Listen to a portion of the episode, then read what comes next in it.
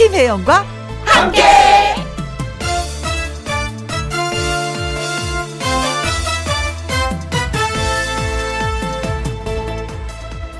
오늘의 제목, 집중해야 하는데.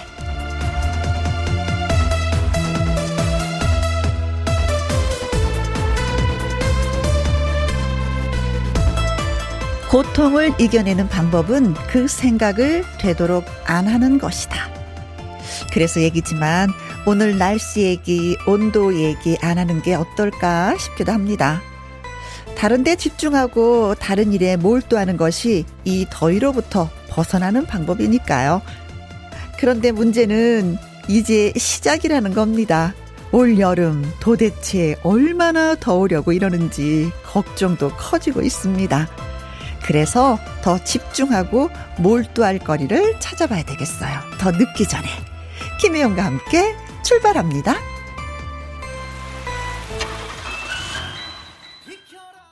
케이비에스 이라디오 매일 오후 두 시부터 네 시까지 누구랑 함께, 김혜영과 함께. 칠월 사일 월요일, 오늘의 첫 곡은 내가 가는 길에 태클 걸지 말라고 비키라고 노래한 김중현의 비켜라 였습니다. 팔공오칠님 이제 라디오에 다시 집중하려고요. 바빠져서 여름휴가도 반납해야 하지만 김혜영과 함께 들으며 힘내서 일하겠습니다 하셨어요. 얼마나 바쁘면 여름 휴가를 또 반납하셔야 돼요. 음, 힘 빠질 텐데 대신 또 김혜영과 함께 들으면서 힘을 내겠다고 말씀하시니 몸둘 바를 모르겠습니다. 그래요. 아자아자 힘내봐요. 김영숙님, 더위를 이겨보자고 책 읽기에 집중하고 있는데 눈꺼풀이 돌덩이처럼 무거워요. 혜원님 목소리 듣고 정신 번쩍 났어요. 아. 뭐 눈꺼풀이 돌덩이처럼만 무겁습니까? 눈도 뭐 아프지 않아요? 그렇죠? 눈도 아프고 글씨도 안 들어오고 책 읽다 보면 다른 생각이 더 많이 집중이 되고, 야 이거 옛날에 책을 어떻게 읽었나 이런 생각이 드는데 요즘에 왜 이렇게 책을 딱 뜨면 잡생각이 많은지. 네, 그래요. 네, 책 집중하는 거 좋습니다. 자, 이렇게 두 분한테 저희가 커피와 조각 케이크 쿠폰 보내드리도록 하겠습니다. 자, 여러분의 사연과 신청곡을 기다리고 있는 김혜영과 함께입니다. 지금 어디에서 뭘 하시면서 누구랑 함께 라디오를 듣고 계신지 저한테 들려주세요. 음, 예를 들어서 사무실에서 부장님이랑 함께, 차 안에서 우리 아들내미랑 함께 뭐뭐뭐뭐 하면서 어떻게 어떻게 지내고 있어요 라고 글을 주시면 되겠습니다. 김혜영과 함께 참여하시는 방법은요, 문자 샵 일공육일 오십 원의 이용료가 있고요, 긴 글은 백 원, 모바일 콩은 무료가 되겠습니다. 문자 보내주시는 분들 선물 또 챙겨드릴게요. 잠시 광고 듣고 오겠습니다. 여러분이 듣고 계신 프로그램은 김혜영과 함께입니다. 이 시간 어디에서 뭘 하시면서 누구랑 함께 라디오를 듣고 계시는지, 예, 답해 주세요. 소개되신 분들에게 햄버거 세트 쏘도록 하겠습니다. 홍자의 노래 듣습니다. 까딱 없어요.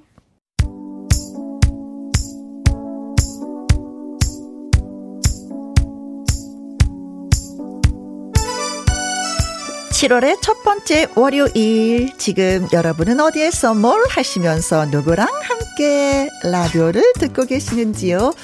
구삼구팔님 귀여운 유찬이랑 함께. 안녕하세요, 처음 글 써보네요. 늘 이 시간에 유찬이 학원에서 데리고 오면서 김혜영과 함께 듣고 있습니다. 그래요, 라디오는 차 안에서 참 많이 들으시는 것 같아요. 그렇죠, 오며 가며. 아, 유찬이가 김혜영과 함께를 좀 알아줬으면 좋겠는데 아무래도 미래의 그 라디오 고객이 될 것 같은 느낌. 유찬이랑 함께, 네, 좋은 시간 보내시기 바라겠습니다. 칠육육이님 마트에서 같이 일하는 언니들이랑 함께. 여기는 진해입니다. 행사 준비하면서 듣고 있어요. 아, 마트에 가기 무섭다 하는 주부들이 참 많이 계시잖아요. 그런 반면 또 많이 오세요 하면서 행사를 준비하고 계시는 것 같은데 파이팅 파이팅 외쳐봅니다. 언니들이랑 함께 힘내세요. 공오팔구님 버스 승객들이랑 함께. 여기는 부산입니다. 이십사 번 버스 타고 서면에 가는 중인데 김혜영과 함께가 나오네요. 다 같이 듣고 있습니다 하셨어요. 이십사 번 버스를 타고 서면에 가시는 분들 다 같이 한번 박수를 쳐볼까요? 따다다다다다다다다다다다. 박수를 치셨다니 열심히 듣고 계시는 겁니다. 네. 이십사 번 기사님 고맙습니다.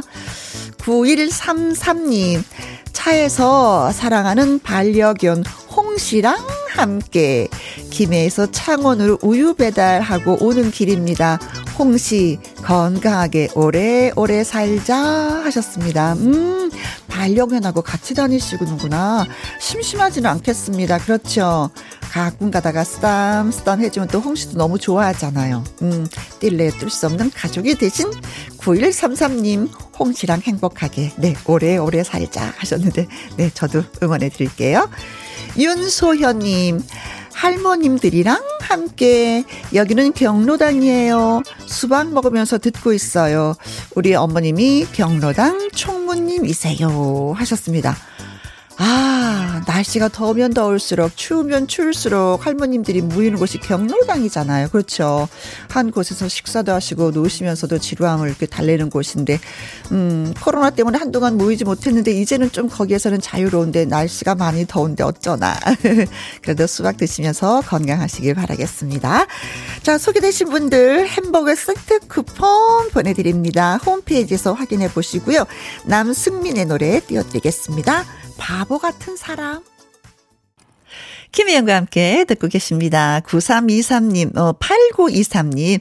택배 기사님이 서랍장 배송해 오신다고 해서 얼마나 더우실까 싶더라고요. 시원한 레몬청 탄산수 만들었다 드렸더니 너무 좋아하시네요. 서랍장 정리하며 즐겁게 듣고 있어요. 여기는 세종입니다. 아, 이 택배가 있다는 게 때로는 참 고맙고 감사한 일이에요. 만약에 내가 물건을 샀는데 이걸 내가 들고 가야 된다고 생각하면 앞이 캄캄하죠. 그 물건 살 수가 없는데 이 택배 기사님 덕분에 집에서 편안하게 받아볼 수 있습니다. 네, 한마디 따뜻한 말, 음, 시원한 물 한 잔이 우리 사회를 더 부드럽고 따뜻하게 만들어주는 것 같습니다. 서랍 정리하면서 예, 또 즐거우시겠어요. 사진도 한번 찍어보세요. 그리고 사진 저희한테도 올려주시고요. 네. 세종에서 좋은 소식 들려주셨습니다. 김석중님, 이번 달 자격증 시험 봐요. 나이 마흔일곱 먹고 스터디 카페에 왔는데 젊은 친구들 사이에 있으니 크크 제 마음이 젊어지는 것 같아요 하셨습니다. 제 아는 분 중에 이런 말씀 하시더라고요. 친구들은 나이가 많은 분을 친구로도 두고 내 또래도 두고 나이 어린 사람들도 내 친구로 둬라. 그러면 나이 드신 분들한테는 지혜를 배울 것이고 내 친구들한테는 또래의 고민을 해결하고 또 젊은 친구들한테는 아 젊은이라 생각을 또 배울 수가 있다라고 하셨는데 김석중님이 잘하고 계시는 겁니다. 어떤 자격증인지 모르겠지만 시험 잘 보셔서 예, 합격하셨으면 좋겠어요. 자, 두 분에게 커피 쿠폰 보내드립니다. 그리고 노래도 띄워드릴게요. 김다영님의 신청곡 홍지윤의 사랑의 여왕 그리고 월요 로맨스 극장의 우리 주인공이시죠. 음, 한강의 띠아모 함께 듣습니다.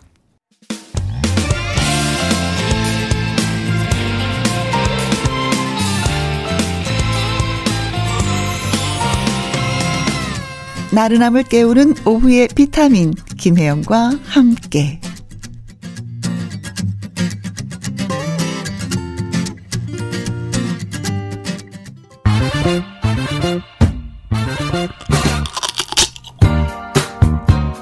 퀴즈 풀고 맛있는 통닭도 먹고 통통통 통닭을 쳐봐라. 자, 오늘의 퀴즈 나갑니다. 요즘 담장에 흐드러지게 피어있는 주황색 꽃 한 번쯤은 여러분 보셨을 텐데요.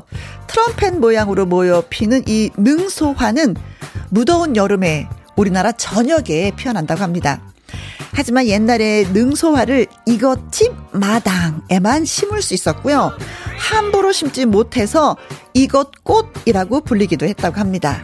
오직 이것집 마당에만 심을 수 있어서 능소화는 음, 색다른 또 이름을 갖게 되었는데 그렇다면 무슨 집 꽃이라고 불렸을까요? 한 것이 오늘의 문제가 되겠습니다. 어, 능소화 또 다른 이름이 있었네요. 그거 몰랐습니다. 일 번 고집, 고집 꽃 뭐 이렇게 불렀나요? 고집 꽃?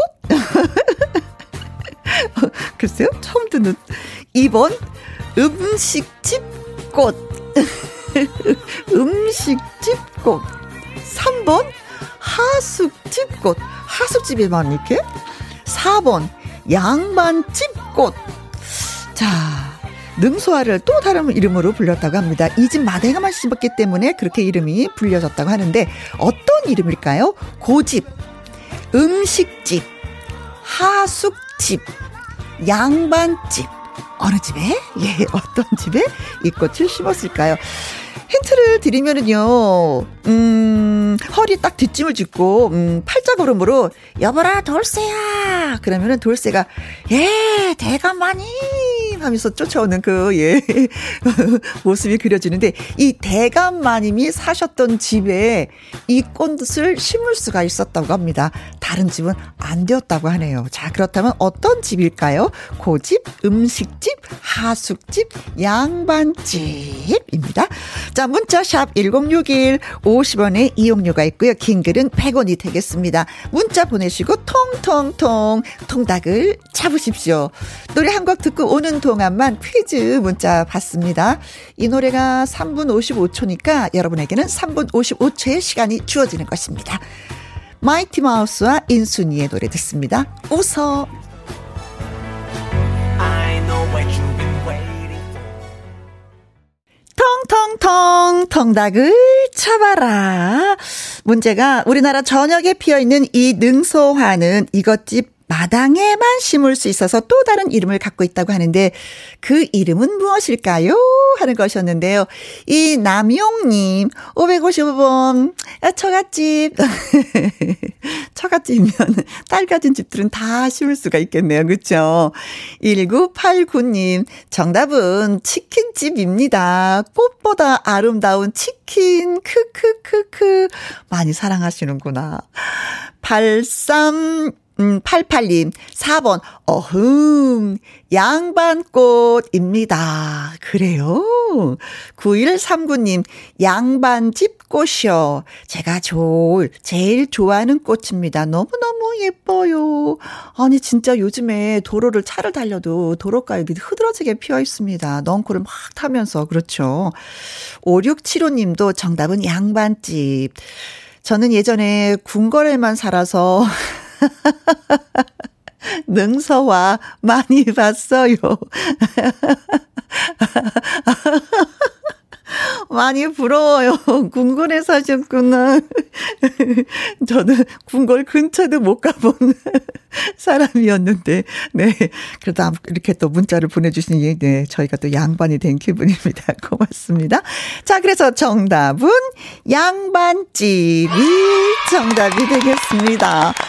자, 다섯 분에게 저희가 통통통 통닭을 보내드릴게요. 진짜 옛날에는 능소화를요, 양반집 마당에만 심을 수 있었다고 합니다. 장원 급제에서 고향으로 돌아올 때 왜 임금님이 머리에 꽂아준 꽃이 바로 이 어사화라고 불리잖아요. 바로 이 꽃이었다고 해요. 어, 그렇군요. 그렇군요. 네. 자, 문자 주신 분들 고맙고요. 이건 씨 그리고 엄윤희 님이 신청을 해 주신 노래 띄워드리겠습니다. 박명수 제시카의 냉면.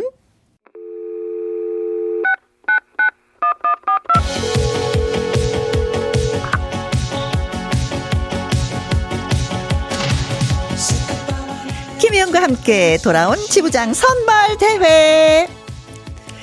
지난해 청자 여러분, 저는 김혜영과 함께 디제이 김혜영입니다.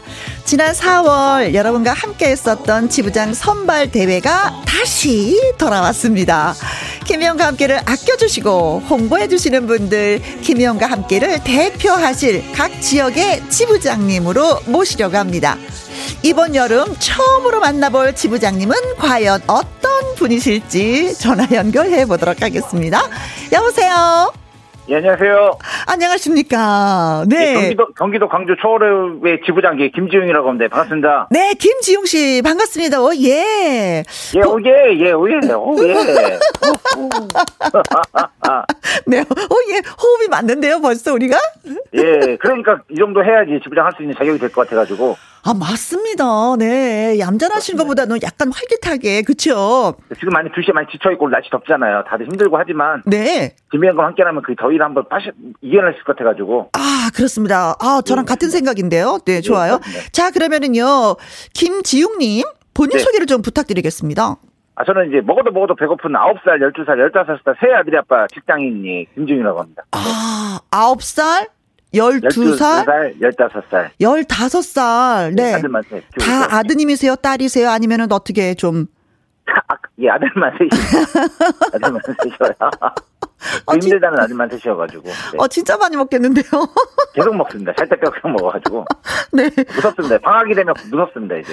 네, 이제 방학이잖아요. 조금 있으면. 예, 무섭습니다, 이제. 그때. 어, 무섭습니다. 계속 가, 먹어야 돼가지고. 가장 무서운 게 아이들이 많이 먹는 것이 가장 무섭다. 예, 그 정도죠. 아, 그렇군요. 네, 어떤 마음인지 알겠습니다. 사실은 많이 먹으면 어, 내가 배불러서 기분이 좋으면서도 한편으로는 걱정이 된다. 네, 맞습니다. 네. 자, 김희영과 함께 인연이 있으신 분이라고 얘기를 들었습니다. 어떤 인연이 있었을까요, 우리가? 이천이십 년 구월 이십사일에 제가 그 나의 넘버원 애청곡, 어? 예, 거기 도전자로 이제 영탁이 네가 왜 거기서 나와 이 노래로 불러가지고. 아, 애청곡 도전자셨어요? 예, 도전했었어요. 노래를 좋아해가지고. 네. 그래서 결과가 어떻게 됐죠? 결과가 중요한 게 아니라 일단 도전하는 정신이 중요해가지고 결과가 중요하지 않습니다. 누나 누님도 아시면서 그렇습니다. 결과가 중요한 게 아니잖아요. 노력했고 이제 진짜 참여했다는 게 중요한 거지. 네. 진짜 코로나만 아니었으면 진짜, 진짜 스튜디오 직접 찾아가가지고 제가 부르려고 그랬는데. 네. 버스보다도 버스비랑 그 지하철 비가 좀 많이 나가서 못 갔는데. 네. 아쉬운데. 맞아요. 우리는 결과 네. 중요하지 않아요. 그렇죠? 도전하는 게 중요하죠. 결과 아, 도전이, 네, 도전이 아주 중요합니다. 과정이 네. 중요하기 때문에. 네, 네 그렇습니다. 입담이 대단하시다 지금도. 그때도 아, 그러셨던 것 같은데. 예, 입담, 입담 하나로 좀 살고 있습니다. 네. 노래가 중요한 게 아니라 일단 입담이 예, 중요하다 네. 생각합니다. 근데 노래 부르실 때 그때 저 갑자기 생각이 나는데. 네. 폭주 기관차처럼 막, 막 달리고 네. 달리셨던 분으로 기억이 나는데 역시 오늘 대화도 좀 약간은 달리는 스타일인데 라디오 시간이 정해지고 이제 빨리빨리 이제 해야 될 해야 될 말은 해야 되고 그러기 때문에 이제 네. 또 혜윤이 누나랑 또 언제 또 통화를 하겠습니까 제가 또 연예인이랑 네. 또 제가 그때 당시도 엄청 인기가 있었는데 그렇죠? 네. 아닙니다 저. 다들 좋아해 주셔가지고 다행입니다. 어, 네. 지금 그림아 왔어요. 최영민님이 어 삼부자 어, 매일 식량 부족이겠어요. 엄윤희님 어 예. 최영민님 어 예. 크크크크. 우리 호흡 맞는 거에 대해서 좋아하시네요. 네. 아, 감사합니다. 네. 사실 그때보다 좀 어때요? 지금도 노래 실력이 좀 늘었습니까? 다른 거는 몸무게는 늘어도 실력은 안 늘죠. 실력은 안 늘죠. 다른 건 다 늘는데 뭐 안 늘어가지고 어, 혼자 몸무게... 조, 혼자 부르고 그런 거 좋아하고 있습니다. 네, 몸무게는 늘었는데 아 그래요. 그 실력 지금 살짝 좀 볼 수가 들을 수가 있을까요? 아 예, 살짝만 하겠습니다. 네. 네가 왜 여기서 나와? 어? 네가 왜 여기서 나와? 어허? 여기까지만. 하도 오랜만에 까먹어. 네, 우리는 네, 우리는 계속해서 도전하는 걸로. 네, 알겠습니다. 네, 계속 도전. 하나, 둘, 셋, 도전. 도전! 네, 좋습니다. 네, 김희영과 함께 처음 들었었을 때가 언제였었어요? 기억나세요? 아, 확실한 기억은 안 나는데 처음 하신 날이 얼마 안 돼서 들었었는데 들을수록 이제 편안한 방송이고 항상 이제 누님이 방송이 이제 항상 누님이 항상 한때는 이제 엄마 같기도 하고 누나 같기도 하고 이모 같기도 하고 친한 네. 친구 같기도 하고. 네. 항상 이렇게 얘기를 해, 해도 끝이 없을 정도로 어. 그게 매력인 것 같아요. 아. 저뿐만 아니라 다른 청취자분들도 느끼시겠지만 네. 그게 가장 큰 장점이지 않아요. 편안함이 가장 중요한 것 같습니다. 아, 김혜영과 함께는 편안함이다. 네. 아, 그렇게 또 정리를 해 주시네요. 네. 아, 고맙습니다. 감사합니다. 어, 아무래도 그래도 뭐 집에 계신 분이 더 편안은 하시겠죠. 그렇죠? 알겠습니다. 네, 네. 자, 그럼 지부장님이 이제 되시잖아요. 그럼 아, 예, 네. 제가 또 처음이어가지고 또, 예, 또. 그러게요, 네. 그럼 김혜영과 함께로 어떻게 알리실지, 뭐, 홍보 전략 같은 걸 갖고 계세요? 아, 제가 지금 헌혈 서포터즈로 활동하고 있거든요. 헌혈을 많이 해가지고. 그래서 오. 헌혈을 백칠십팔 번 정도 했는데. 허, 그렇게 많이요?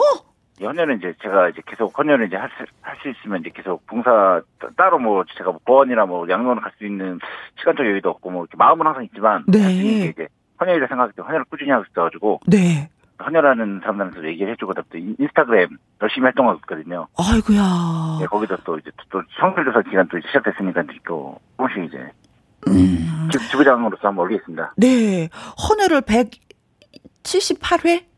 아, 대단하시죠. 칠 회인가 팔 회인가 하고 있는데, 이백 번 하는 게 목표인데, 저도 제가 제일 많이 한 줄 알았는데, 또 하시는, 되게 많이, 또 하시는 분 엄청 많이 하시더라고요. 네. 그분들에 비하면 뭐. 아이고, 정말 존경스럽습니다. 네.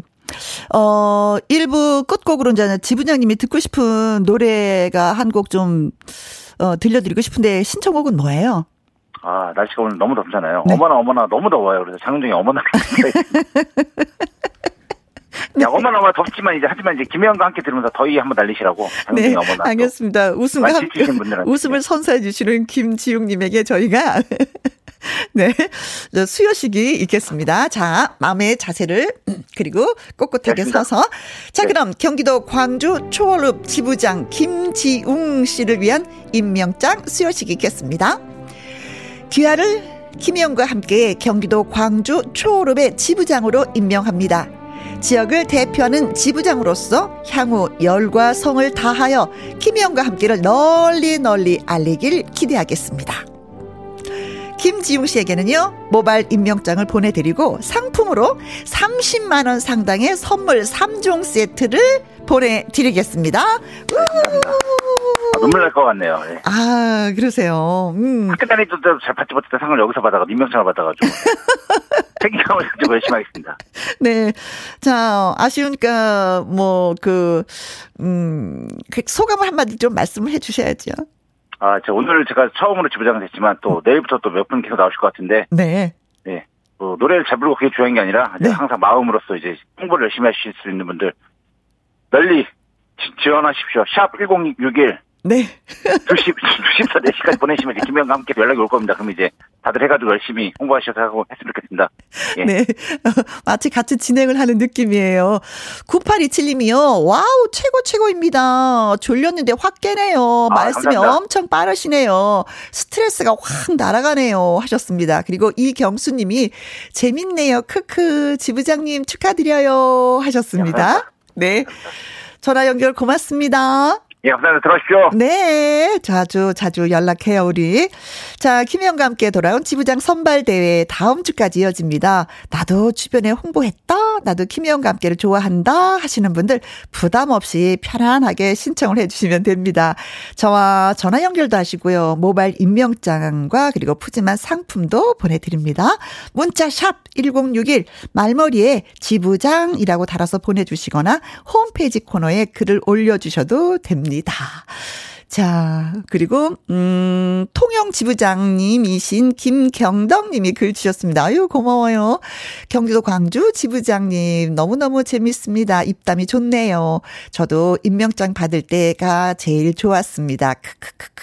모든 지부장님 파이팅 하셨습니다. 고맙습니다. 네, 광고 듣고 다시 올게요. 김혜영과 함께 듣고 계십니다. 사사오사님, 주민센터에서 업무 중이에요. 기간제 알바라 며칠 뒤에 끝납니다. 이 더운 날 에어컨 아래서 일할 수 있는 건 꿀입니다. 꿀. 콩에서 혜영 언니 목소리 들을 수 있어서 반가워요. 하셨네요. 저도 지난 토요일 날 미장원을 다녀왔어요. 머리가 많이 좀 자라서 아, 커트를 좀 해야지 하고 갔는데 머리 감고 커트하고 드라이하면서 아, 이게 피서구나라는 생각을 했었어요. 토요일 굉장히 더웠었잖아요. 헉헉대고 미장원을 갔었는데 어우, 시원한 아래서 누군가가 머리 손질을 해주니까 어, 되게 좋더라고요. 어, 바쁘면 아, 이런 식으로 피서를 보내도 되겠다라는 생각을 저도 잠시 해봤는데 꿀이었군요. 에어컨 아래에서 일하시는 게. 네. 사이공일님, 남편이랑 함께 아구찜 장사하는데요. 남편은 아구 작업 중이고 김희영과 함께 들으니 더위가 날아가네요. 하셨습니다. 아, 이건 진짜 찜을 요리하는 거기 때문에 불 앞에서 바로 하는 거잖아요. 땀이 굉장히 많이 나더라고요. 등줄기에 땀이 주르르르르 흐른다고 하는데 진짜 에어컨이라도 있으면 좋으련만 불 앞이라서 어쩐지 모르겠습니다. 서로서로 아자아자 힘내시면서 예, 맛있게 또 요리해 주시면 고맙겠습니다. 자, 경기도 광주 초월읍 김 김지웅 지부장님의 신청곡 장윤정의 어머나 들려드릴게요. 그리고 잠시 이 부 월요 로맨스 극장에서는요, 가수 나태주 씨와 함께 돌아오도록 하겠습니다. 자, 두 분에게 아참 커피 쿠폰 보내드립니다.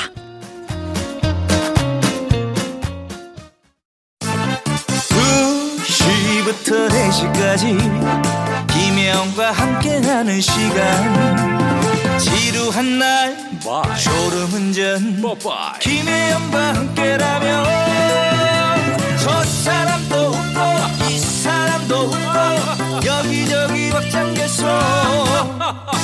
가자 가자, 가자, 가자. 김혜영과 함께 가자. 오후 두 시 김혜영과 함께 케이비에스 이라디오 김혜영과 함께 이 부 시작했습니다. 콩으로 구팔오오 님, 오스트리아 찰스버그에서 인사드려요. 여기는 지금 아침이고요. 오늘 제 생일이에요 하셨습니다.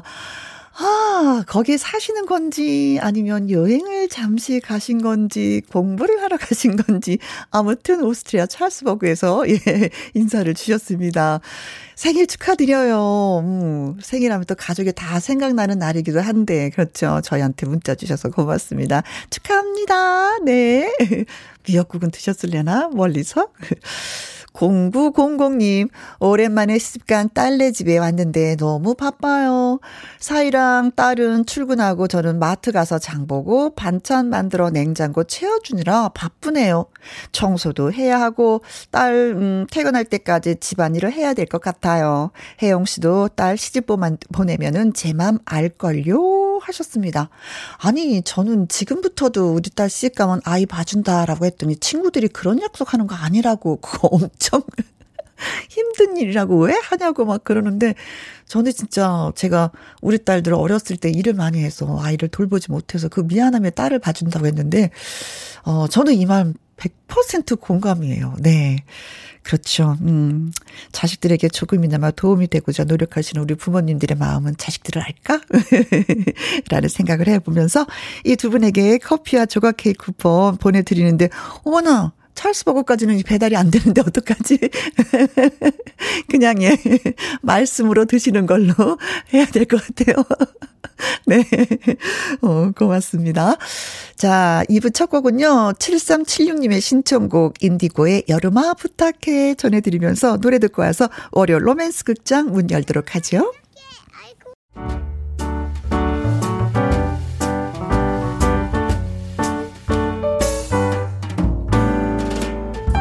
김희용과 함께해서 드리는 선물입니다.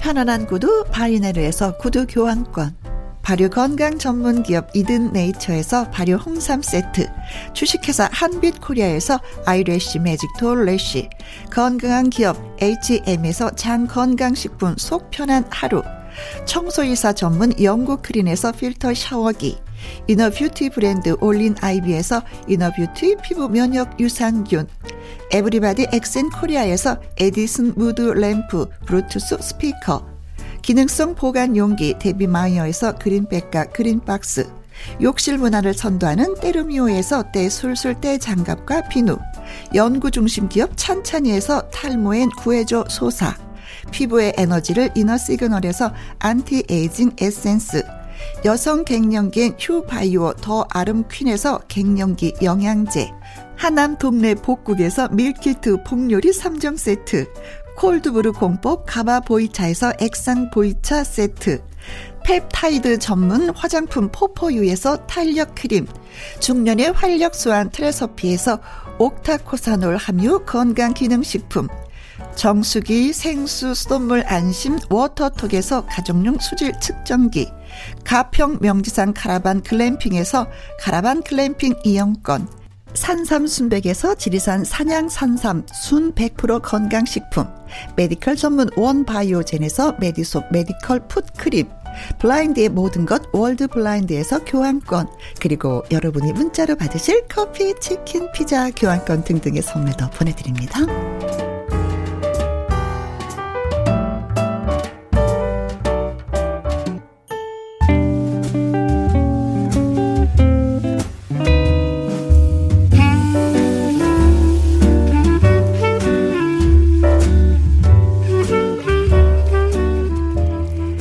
잊고 있던 설렘이 묻어뒀던 추억이 살아나는 곳, 여러분도 이야기 속으로 풍덩 빠져보실래요? 월요 로맨스 극장.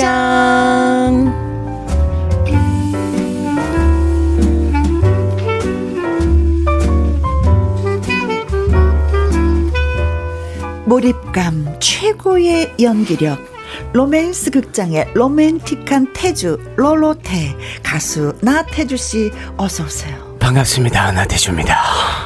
기다렸어요, 이 시간을. 아, 고마워요. 우리가 또 만나네요. 그렇네요. 오늘은 어떤 이야기가 펼쳐질지 여러분 함께해 주시면 됩니다. 그렇습니다. 네. 아이고, 간만에 분위기 잡아봤네요. 제가 평소에 내지 않는 목소리 톤이거든요. 네. 굉장히 저음. 그래서 서로 어색해요. 어쩔 바를 몰라해. 그러니까요. 아유. 근데 가끔은 네. 연기하면서 이런 목소리 좀 한번 해보고 싶다라는 생각하지 않았어요? 왜냐면 들으면은 그 목소리가 되게 부럽거든요. 아. 차분하고 오. 무게감 있고 얼마나 좋아요. 차분하고 무게감 있고 얼마나 좋아요? 진짜 좋네요. 저희한테도 이런 모습이 있었네요. 아, 그러게요. 깜짝 놀랐대요. 아이고, 저희만 이런 생각하는 거 아니죠? 어울리죠, 여러분? 너무 귀엽다요. 자, 블루님이요. 오늘 오전 너무 힘들었어요. 어. 혜영 언니와 태주 씨 목소리 들으면서 잠깐 땡땡이 치겠습니다. 아. 하락하겠어요. 네, 하락하겠습니다. 구팔이칠님. 이리 오너라. 월요일에 세자 저하. 태주님 납시오. 오늘도 저하가 계셔서 행복합니다. 아이고, 저 저하. 저하. 네. 김미영님. 태주씨 하트 배달 사고 났어요. 오잉? 여기 부산까지는 배달이 안 되고 있어요. 아. 있잖아. 아이고, 이거 또 하트 또 저거 날려드려야지. 날려드려요. 부산까지 갈 수 있도록 세게 날리겠습니다. 뿅! 파! 충분히 갔을 겁니다. 네, 귀를 집어넣어서 예, 태풍처럼 날렸어요. 네. 김은경님. 귀여움. 음? 하트 따발총 두두두두두 쏘고 있어요. 받아라. 아, 저희한테 아, 하트. 저희한테. 네. 예, 두두두두두. 받겠습니다. 아, 받았습니다. 네. 네. 최영민님은요. 네. 태주 씨 팬들이 많이 오셨네요. 역시 인기쟁이 태주 씨. 아우, 감사합니다. 하셨습니다. 우리 네. 팬분들. 진짜 밖에 많이 와 계십니다. 반갑습니다. 고마워요. 네, 오늘도 한 시간 같이 해주시면 고맙겠습니다. 네. 자, 밖에 계신 분들이 노래 듣고 싶으시죠? 지금 그쵸? 라이브로. 오, 맞아요. 네, 네, 네, 좋다고, 좋다고. 오늘 또 오랜만에 인생열차 라이브 들고 왔습니다. 아, 진짜 오랜만에 듣는 건데요. 네. 나태주, 나태주 씨의 인생열차 라이브로 듣도록 하겠습니다. 기대 만바. 한정숙님, 태주 씨가 나오는 월요일 너무 좋아요. 음, 나도 좋아요. 자, 박수 보내드리겠습니다. 감사합니다.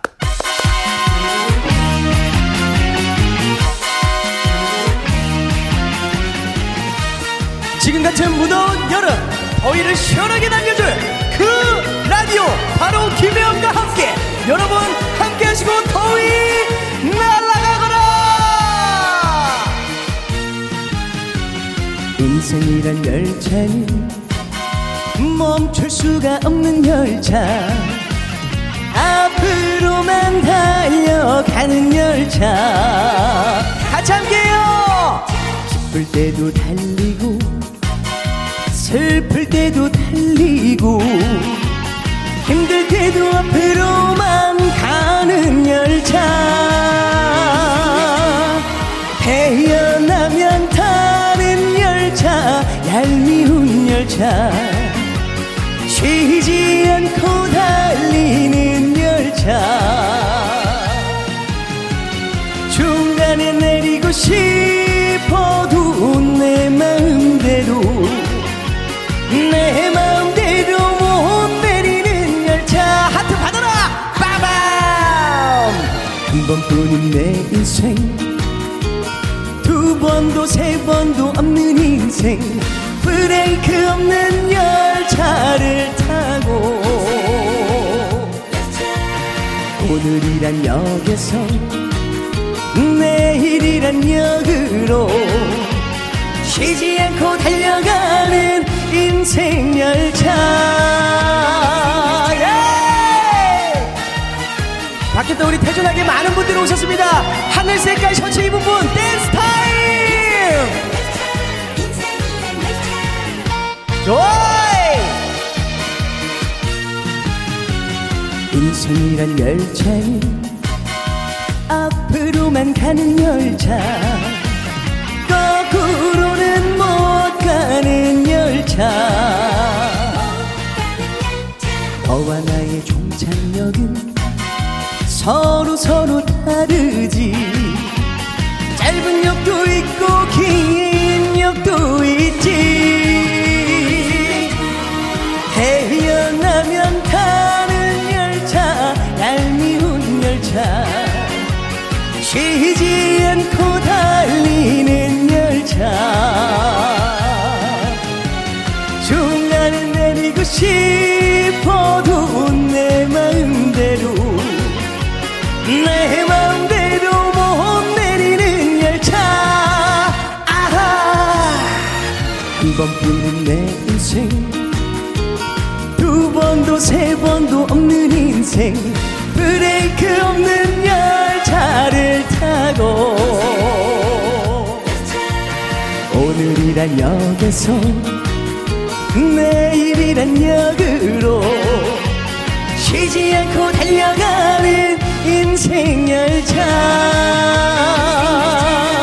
쉬지 않고 달려가는 인생 열차. 예! 우후! 어, 인생 열차 부르는 도중에 발차기 한번 했어요. 아. 와, 멋있었어요. 아이고, 선배님 또 답 발차기 해주셔가지고. 비록 여러분 많이 올라가지는 않았지만 네. 강력했습니다. 한다고 했는데 뒷발차기가 돼버렸어요. 주주님, 엄마야 좋은 거. 아유. 네, 일구일사님이 나태주의 인생열차 한 번 타면 절대로 못 내림. 음. 아니 아니 아니 안 내릴 것이. 그게 맞죠. 음. 콩으로 구공일삼님은요 인생열차 뽀뽀 출발. 예. 죽 오늘 어, 끓여, 끓였어요, 님은. 인생열차 두 시 차표 끊었어요. 김혜영과 함께랑 갈 겁니다. 네. 그러시면서 이은경님은요, 발 한번 차야죠. 하셨습니다. 어, 어, 어. 다시 한번 또 보여달라는 건가요? 아이고, 또 발 한번 차야죠. 아이고, 그러면. 보이는 네. 라디오를 하시 발만 딱 보이게. 아! 이렇게 쉽게. 아! 이거 아무것도 아니네. 너무 쉽게 하신다. 네, 진짜.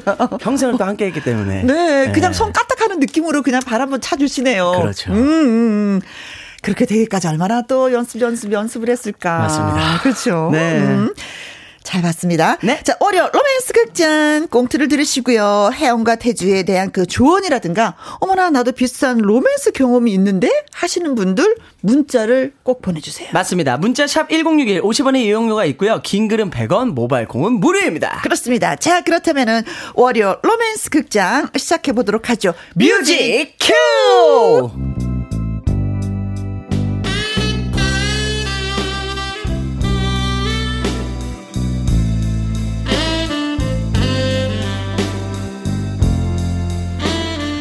월요 로맨스 극장 제목 서툴렀던 캠핑.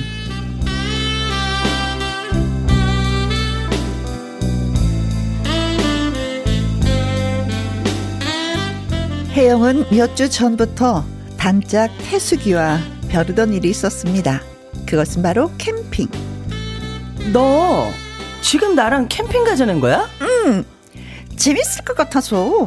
텐트도 없고 코펠도 없고 버너도 없는데? 아이고, 아 빌리면 되지. 아 그런가? 재밌잖아. 텐트 치고 밥도 해 먹고. 그치 그치. 응. 그래 가자. 그래.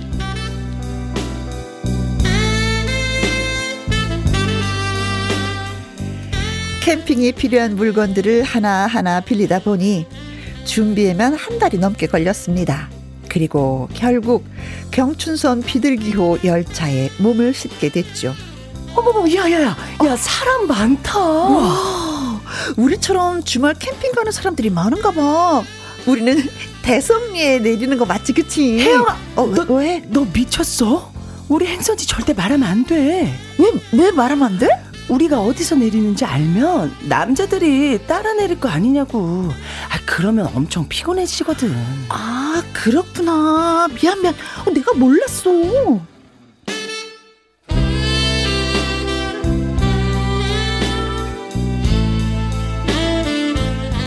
기차 안은 여기저기서 기타를 치며 노래하는 젊은이들로 가득했습니다. 같이 노래 불러요. 조개 껍질 엮어 그녀의 목에 걸고.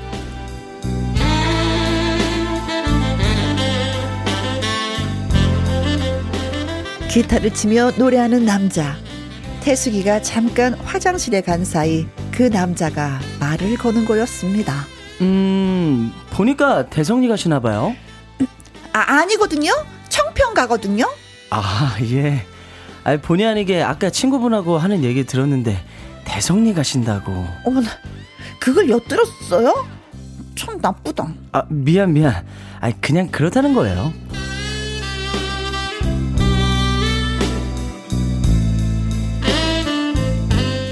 혜영은 남자의 일행도 궁금해졌습니다. 저, 그쪽은 어디로 가시는데요? 음, 저희는 정하지 않아요. 어, 왜요? 장소를 미리 정하면 오늘처럼 마음에 드는 여성분들하고 같은 곳에 갈 수 없으니까.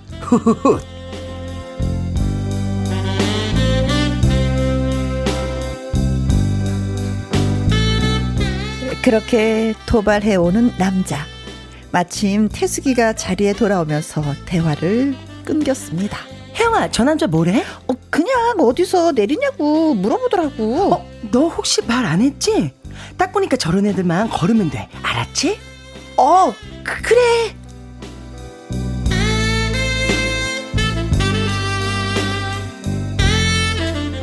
그랬는데 글쎄 그 남자들.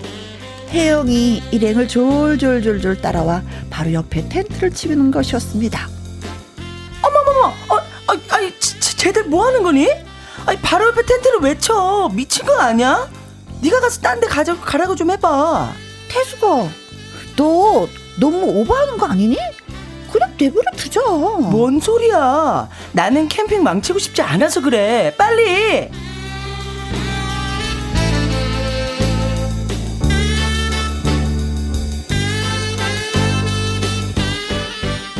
그렇지만 남자들은 혜영 일행 옆에 텐트를 쳤고 처음 텐트를 치느라 고생하는 두 사람을 도와주기까지 했습니다. 이게 폴대라는 건데 텐트 기둥이 되는 거예요. 이렇게 어, 어, 이렇게 아, 꽂아서 아, 세우고. 아, 어, 텐트에 대해서 진짜 잘하신다. 아, 이 정도는 기본이죠. 아니, 그런데 같이 오신 분은 오늘 기분이 안 좋으신가 봐요.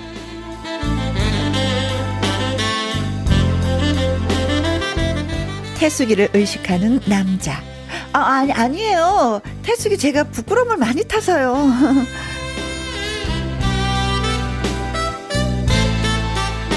그게 시작이었습니다. 대학생이라는 남자들.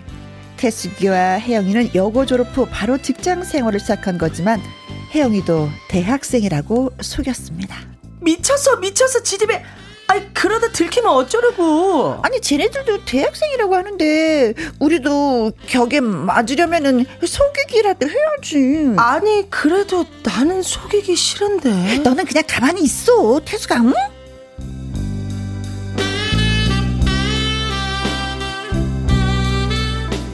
일박 이일의 캠핑은 즐거웠습니다. 대학생이라고 했지만 상당히 순진한 친구들 같았어요. 혜영은 태주와 서울에 돌아와서 만나기로 했고 약속 장소는 종로에 있는 맥주홀이었습니다. 여기에요. 아, 네. 서울에서 만나니까 느낌이 좀 다르네요.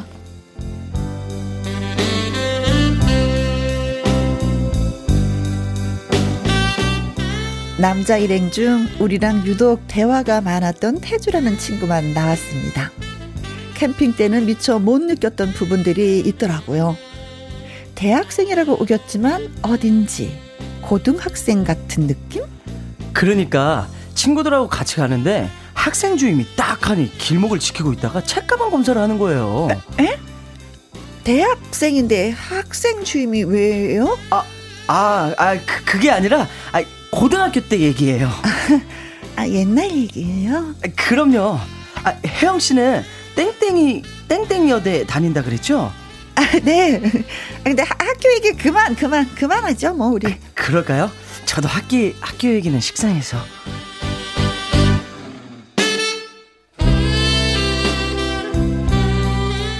혜영이도 대학생이 아니었기에 학교 얘기 계속해봐야 유리할 일이 없었습니다. 아이고, 갑자기 비가 오네. 혜영씨, 우리 뛰어요. 어? 아, 예, 그래요. 뛰어요.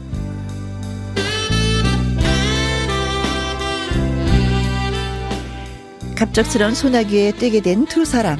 그런데 태주가 뛸 때마다 이런 소리가 났습니다. 딸그락, 딸그락, 딸그락. 혜영은 그 소리가 무엇을 의미하는지 알고 있었습니다. 아이, 아이 혜, 혜영씨, 갑자기 왜 울어요? 그냥 태주씨가 진실하지 않았어요. 예? 제가 뭘요? 태주, 너는 어디까지가 진실이야? 네? 너 고등학생이지? 태주라는 이름은 본명 맞니? 아, 아 그게...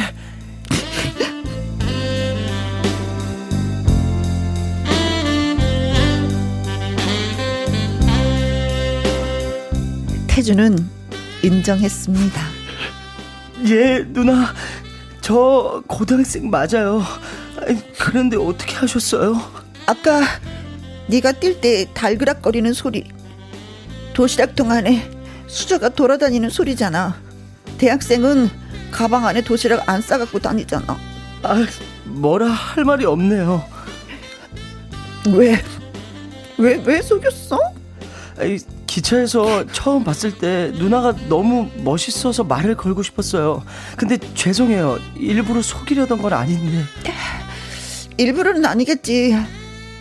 하지만 너 그거 알아? 처음 속여서 시작한 만남은 마지막까지 속일 수밖에 없다는 거. 아, 누나 미안해요. 너 고등학교 몇 학년인데? 저 일 학년이요. 어? 어떻게 일 학년이? 어, 진짜 기가 막혀.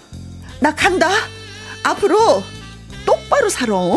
누나, 그래도 나중에 제가 대학생 되면 다시 만나면 안 돼요? 됐어.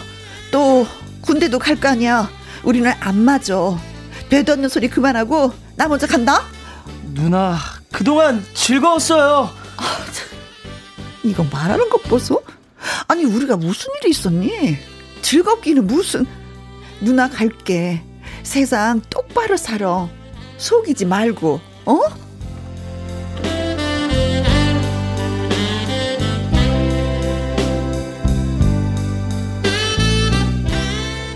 그렇게 끝이 났습니다. 태숙이는 우리도 잘한 거 없다고 했죠. 야, 혜영아, 우리도 잘한 거 없잖아. 우리도 대학생이라고 속였잖아. 그래도 우리는 나이는 안 속였잖아. 걔는 고등학교 일 학년이래. 어떻게 다섯 살이나 속이니? 야, 거기 속은 우리도 참 어리숙한 거지. 그래서 다시는 안 만나기로 한 거야? 응, 끝난 거지. 처음이 진실하지 않았으면 끝까지 진실하지 않아. 만나지 않은 게 잘한 거야. 어, 그래도 왠지 좀 아깝다.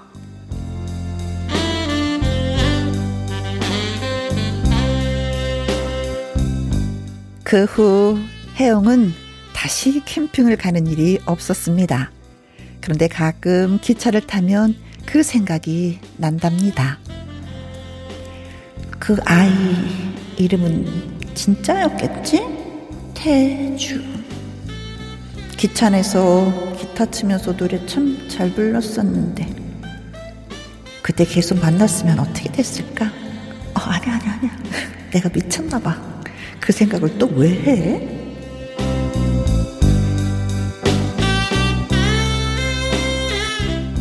태주도 그때 그 누나를 생각합니다. 다른 건 몰라도 그 누나를 속인 건 두고두고 미안했다. 그래서 그 후 단 한 번도 남을 속인 적 없이 살았다. 그 누나도 어딘가에서 잘 살고 있겠지? 누나가 보고 싶다.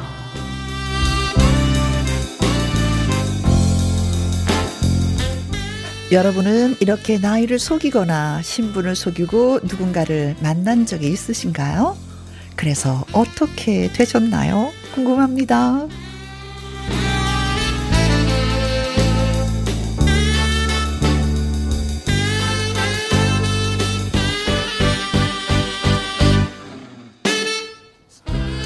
공성환님, 아이고, 고딩, 으짜스까.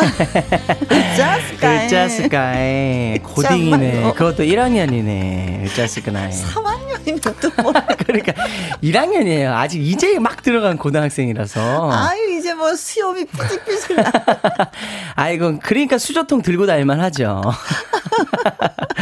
아유, 네. 김기월님. 도시락 소리만 아니었으면. 그래도 혜영이가 눈치챘을 거야. 뭔가 느낌이 좀 다르다고 했거든. 맞아요. 네. 주주님, 대성리, 청평, 반갑네요. 어, 대학교 오, 때 이제 많이 갔었던데. 진짜, 진짜 많이 갔었어요. 네. 대성리, 청평 쪽에. 참 유명한 음. 곳이죠. 그렇죠. 거기 방갈러도 많았고, 뭐, 텐트는 기본으로 치는 거고. 네. 네. 윤선영님. 하루를 만났어도 즐겁고 행복했나봐요. 아, 그 첫 느낌은 진짜 좋았어요. 자, 왜냐면 또 귀찮아서. 느낌이 삘이 딱 왔어. 네. 어. 그, 지금 생각하면 보면은, 뭐 사회에서 만나면 다섯 살은 아무것도 아닌데 그렇죠. 그 고등학교 일 학년이라는 게 좀 걸렸던 거지. 맞아요. 그렇죠. 음, 송혜진님, 그나저나 태숙이 너는 네. 가지가지 한다 진짜. 가지가지 여러 가지 가지가지 나뭇가지. 네. 아, 가지찜이 먹고 싶네.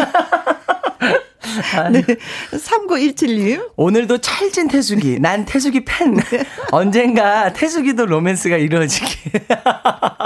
그러니까 또 주인공은 한 번도 또. 그래, 야. 꼭 혜영이 친구로만 나와. 그러니까요. 왜 태숙이는 혜영이 친구로만 나와야 되는 거지? 언젠가는 또 주인공이 될 수도 있잖아요, 선배님. 야, 그렇죠? 그날을 기다리면서. 태숙이 파이팅! 파이팅! 어, 자. 저는 이런 거짓말을 하면서 만난 경험이 없어서 네. 왜냐면 제가 너무나 방송생활을 일찍 해서 제 네. 속이려도 해도 속일 수가 없었거든요. 이미 다 알고 계셨으니까. 음. 뭐 태주 씨도 뭐 이런 경험은 그렇죠? 그거 없었어요 사실. 네. 그렇지. 나이를 네. 속이려고 했던 뭐 상황도 없었고 음, 음. 그래서 한 번도 없네요. 그래요, 네. 네. 근데 사람이 진짜 너무 좋으면 맞아요. 약간 신분을 이렇게 속이는 것도 있잖아, 감추는 네. 거. 근데 속이려고 속이는 게 아니라 말을 하다 않다 보면은 약간 네. 이렇게 감추게 되는 그렇죠. 뭐 그런 경우도 있긴 있거든요. 그러니까 본인한테는 선의의 거짓말이 되는 거죠. 그렇지. 네. 그래서 왜 거짓말했어? 아니야, 네가 물어보지 않았잖아. 오. 그래서 난 답을 안 했을 뿐이야. 뭐 이야. 이런 거 있잖아. 그렇죠. 드라마 대사. 어, 이거 완전 처음에 잠깐 드라마는. 와, 진짜 멋있다. 네. 와우. 자, 여러분들, 네. 어, 나이를 속이거나 뭐 신분을 속이면서 누구를 만나신 적이 있는지, 네. 있다면 진짜 어떻게 됐는지 저희한테 예, 좀 알려주시면 좋겠습니다. 네. 네.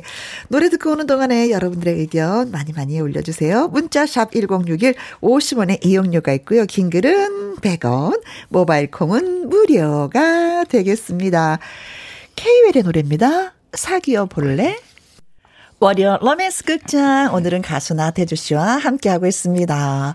아, 기차 안에서 캠핑 가다 만났는데 기타를 너무나도 잘 치고 노래를 잘하는 태주가 마음에 들었어요. 그래서 알콩달콩 얘기하다가 이제 네. 서울에서 딱 만났는데 왜? 알고 보니까 고등학교 일 학년이네. 아이고. 오이 오치스카이 다섯 음. 살이나 차이 나는 걸. 그러니까요. 어떻게 달리기만 안 했더라면 안 걸렸을 텐데. 참 야속하네요. 예, 그날 도시락만 안 먹었어도. 그러니까. 도시락만 안 싸웠어도. 딸그락딸그락 소리가 안 났을 텐데. 네. 좀 더 가는 건데, 네, 바로 헤어지고 말았습니다. 네. 자, 여러분들도 살짝살짝, 살짝, 음, 나이를 속이면서 만나셨군요. 네. 콩으로 공구구삼님, 어, 나이는 속일 수가 없더라고요. 금세 들통났어요. 음. 너무 한자를 많이 썼거든요.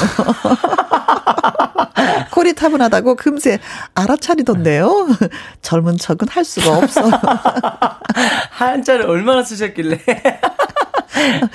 한자를 배우던 시대가 있었고 그렇죠. 한자를 배우지 않던 시대가 있었어요. 맞아요, 맞아요, 네네. 맞아요. 그래서 딱 그 경계선에 두 분이 만나셨나 보다. 네, 많이 배우신 분, 덜 배우신 분. 그렇죠. 네. 네, 아, 옛날엔 진짜 신문도 다 한글 한문이 너무 많았었거든요. 그렇죠. 네, 들통나셨구나. 네, 김일섭님, 일곱 살 연하 남친. 제가 일곱 살이 아니고 아, 임현주님이구나. 아, 임현주님, 네. 일곱 살 연하 남친. 제가 일곱 살이 아니고 세 살 많다고 하고 만났어요. 네. 육 개월쯤 후에 남친이 눈치챘는데 어. 이해해서 사 년 만났는데 결국은 헤어졌네요. 어. 어딘가 잘 살고 있겠죠? 가끔 생각이 납니다. 음, 이 나이 때문에 헤어진 건 아니라고 봐요. 그렇죠, 음, 네. 맞아요. 하셨으니까. 네네. 음, 어, 태주와 혜영이처럼 가끔 생각하는구나. 네, 어디서 네. 잘 살고 있겠지? 하고. 그러, 그렇겠죠. 네. 김일섭님, 첫사랑 그녀가 한 살 연상이었는데 헤어질 때까지도 그녀는 우리가 동갑으로 알았죠. 오. 끝까지 밝히지 못했어요. 아, 헤어질 때까지도? 오. 와. 그래, 상대가 마음에 들면 네. 내 나이를 그 상대에게 맞추게 되는 것 같아요. 왜냐면 또 이렇게 너무, 너무 많거나 그러면은 저, 너무 저건 부담스러울 어, 수도 어. 있으니까. 그래서 맞아요. 내 나이가 고무줄처럼 늘어났다 줄어들었다. 쭉, 만날 땐 쭉 늘어났다. 태주 씨 몇 살이에요? 저, 마흔, 아, 서른 살이요. 어, 그래요? 네. 나 스물아홉 살. 어, 한 살 차이밖에 안 하네요. 어, 그러게요. 어, 좋네요. 어, 나 사실은 열 살 많은데. 그렇게 되는 거죠. 그렇죠. 어, 마음에 드는데 어떡해. 그러니까요. 네. 어, 공오육칠님. 고딩 때 첫눈에 반했던 누나. 제가 세 살이나 어렸는데, 응. 딱 한 살 어리다고 거짓말하고 사귀었거든요. 네? 일 개월 만에 들통 났어요. 그래서 꿀밤 맞고 헤어졌어요. 아이고, 그렇죠. 세 살 어리면 꿀밤 맞을만 하죠. 아니, 그런 거 있잖아요. 나는 남자답고 싶었는데 꿀밤을 때렸어. 애 취급을 한 거야. 너 얘 좀 더 커서 와라. 이런 느낌, 꿀밤. 아이고, 이렇게 꿀밤. 예, 공부나 더 해. 뭐 이거지. 어디서 뭐 어린 것이 말이야. 아유. 이랬었던 것 같습니다. 네. 혼나셨겠네요. 그렇죠. 네. 네. 자, 이번에 들어볼 노래는 조규찬과 박선주의 노래입니다. 소중한 너. 음. 소중한 너, 예, 뭐, 소중하다고 생각한다면, 뭐, 나이가 무슨, 그쵸. 맞아요. 예. 의미 없죠. 그쵸, 네. 네. 사이삼이님, 저도 덩치가 있어서 남자 키가 백팔십 안 되면 소개팅 안 했는데요. 어. 잘 만나던 남자가 키 높이 신발을 신고 다니는 걸 알게 됐습니다. 음. 어쩐지 신발을 벗고 밥을 먹는 곳에는 안 가더니, 아, 정들어서 인연을 만났는데 결국 헤어졌습니다. 아이고. 지금 남편은 딱 백팔십인데요. 네. 아, 일 센티미터만 작았어도 이 왼수랑 안 살고 있었을까요? 백칠십구였으면은. 네. 아유. 네. 어, 키가 그렇게 중요했었나? 네. 근데 뭐 이... 사람을 봐야 된다고 하는데 이분은 키를 진짜 보셨네. 그러니까요. 음, 그러셨군요. 근데 이 백팔십 안 됐던 분, 네. 이분도 어떻게 잘 보이려고 키 높이 신발을 신으셨던 것 같아요. 사이사이는 그렇죠. 잘 맞아요. 보이기 위해서. 어, 근데 딱 들켰네. 아이고. 에이크, 에이크, 어쩌면 좋아. 네. 이경수님. 저는 세 살 연상녀였어요. 남자가 마음에 들어서 속였다가 나중에 솔직히 말했는데 네. 그래도 제가 좋다 해서 결혼했습니다. 오. 아이 셋 낳고 잘 살고 있어요. 네. 세 살 차이는 궁합도 안 본다고 들었어요. 아, 그렇습니까? 네. 네. 어머나. 축하드립니다. 아이도 셋도 낳고 잘 살고 계신다고. 사회, 학교 다니면서 만나면 네. 대학생 이렇게 저는 일곱 살 차이가 나거든요. 네네네. 근데 애, 애 아빠가 대학생일 때 제가 초등학생이었던 거예요. 이렇게, 아, 그렇게 생각하면 웃겨. 진짜 어머나 말도 안 돼. 그런데 그렇죠. 사회에서 만나는 일곱 살 아무것도 아닌데 세 살은 더 하죠. 네. 그렇죠. 네. 그렇죠. 궁합 안, 봐주, 안 보셔도 됐었네요. 네. 네. 구오팔구님. 팔십팔 년도 구로 B 패션 다니던 엘모 씨. 어. 네 살 위였지만 짧은 시간 많은 공감을 나눌 수 있어서 지금도 기억이 생생합니다. 어. 잘 지내시지요, 경희 씨? 팔십팔 년도에 모델이었어요. 어, 구로 B 패션에 다니던 엘모 씨. 어머 세상에. 어, 아직도 잊지 못하는 음, 경희 씨. 네, 아이고. 그래도 어째 그래요. 가끔가다 비 오면 생각나는 사람 하나 또 있어야지 또. 예, 촉촉하게 내리는데 멍둥멍둥하면 또 그것도 좀 그렇습니다. 맞아요. 네. 맞아요. 자, 오늘 참여해주신 분들 문자 고맙고요. 음, 추첨을 통해서 열 분에게 달콤한 디저트 세트 보내드리도록 하겠습니다. 네. 나태주 씨의 살까요? 네. 전해드리면서 우리 또 빠이빠이 하도록 하겠습니다. 네. 오늘도 행복했습니다. 감사합니다. 네. 안녕. 안녕. 김혜영과 함께 듣고 계십니다. 콩으로 육일사삼님. 간포 바다를 눈앞에 두고 핸드드립 커피 한 잔 김혜영과 함께 하고 있습니다 하셨어요. 아, 핸드드립을 하면 또 향이 또 바로 살아나잖아요. 그렇죠. 음, 코로 음 하면서 드셨을 걸 생각하니 부럽네요. 삼사육이 님, 수원지에서 잉어들과 함께 즐기고 있어요. 고기밥 천 원이면 잉어들과 시원하게 친구할 수 있습니다. 정말 좋아요. 진짜 잉어들이 밥 주는 사람들을 따라오죠. 그렇죠. 그 뭐 향이 나는 건지 냄새가 나는 건지 한번 쫙 뿌리고 나면 그냥 입들이 총알총알총알총알총알총알 떠들면서 그 예, 음. 밥을 받아 먹는 그 모습들이 너무 예뻐요. 그 입이 진짜 어, 어 입만 동동 뜬다는 게 바로 그런 건가 봐요. 정희숙님은요. 오전에 건강검진 끝내고 샌드위치 준비해서 동네 산서 계곡에 발 담그면서 듣고 있습니다. 여기가 무릉도원입니다. 건강검진은 진짜 좀 받아야 되겠더라고요. 음, 저도 이번에 받았는데 이 센티미터 용적을 좀 띄었어요. 다시 계속해서 추적 검사를 해야지 된다고 하셨는데 어, 하고 나니까 좀 마음이 좀 편안한 건 있습니다. 아이고 안 왔으면 큰일 날 뻔했네 하셨는데 음, 잘했습니다. 삼칠사사 님, 남편이랑 서류 만들면서 같이 듣고 있습니다. 남편이 혜영 씨 정말 좋아합니다. 네. 네. 음, 좋아합니다. 이 얘기를 들으니까 갑자기 웃음이 났어요. 왜냐면 좋아서. 집에 있는 남자도 이 말을 잘 안 해주는데, 다른 집 남편이 이 얘기 해주니까 좋아서. 고맙습니다. 김미영님은요, 부산 북두칠성 도서관에서 김희영과 함께 들었는데, 저도 모르게 웃다가 쫓겨날까봐 걱정이었어요 하셨습니다. 그렇죠. 도서관에선 조용하게 공부를 해야 되는데. 어, 어, 도서관 이름이 이쁘네요. 북두칠성에 밤에만 볼 수 있는 그 북두칠성을 낮에도 볼 수 있는 도서관에서 일을 하시다니. 네. 공부 열심히 열심히 하시고요. 웃는 건 밖에 나와서 웃으시고 예 자주 들어주세요. 사이육오 님도 글 주셨습니다. 엄마 이근옥 여사님 예순세 번째 생신이세요. 매일 들으시는 김희영과 함께해서 축하해 주시며 너무 좋아하시라, 좋아하시고 놀라실 듯해요. 예쁜 목소리로 저희 엄마 생신 축하 좀 부탁드려요. 하트 하트 하트 하고 보내주셨습니다. 당연히 축하드리지요. 네, 축하 축하합니다 어머님. 자, 이제 끝곡으로요. 요즘에 그 영화 주제가로 또 이렇게 많이 또 알려지면서 또 이 노래가 히트를 치고 있는 것 같습니다. 정훈이의 안개 전해드리면서 저는 이만 물러가도록 하죠. 내일 오후 두 시에 다시 만나요. 지금까지 누구랑 함께 김혜영과 함께 자욱한 이 거리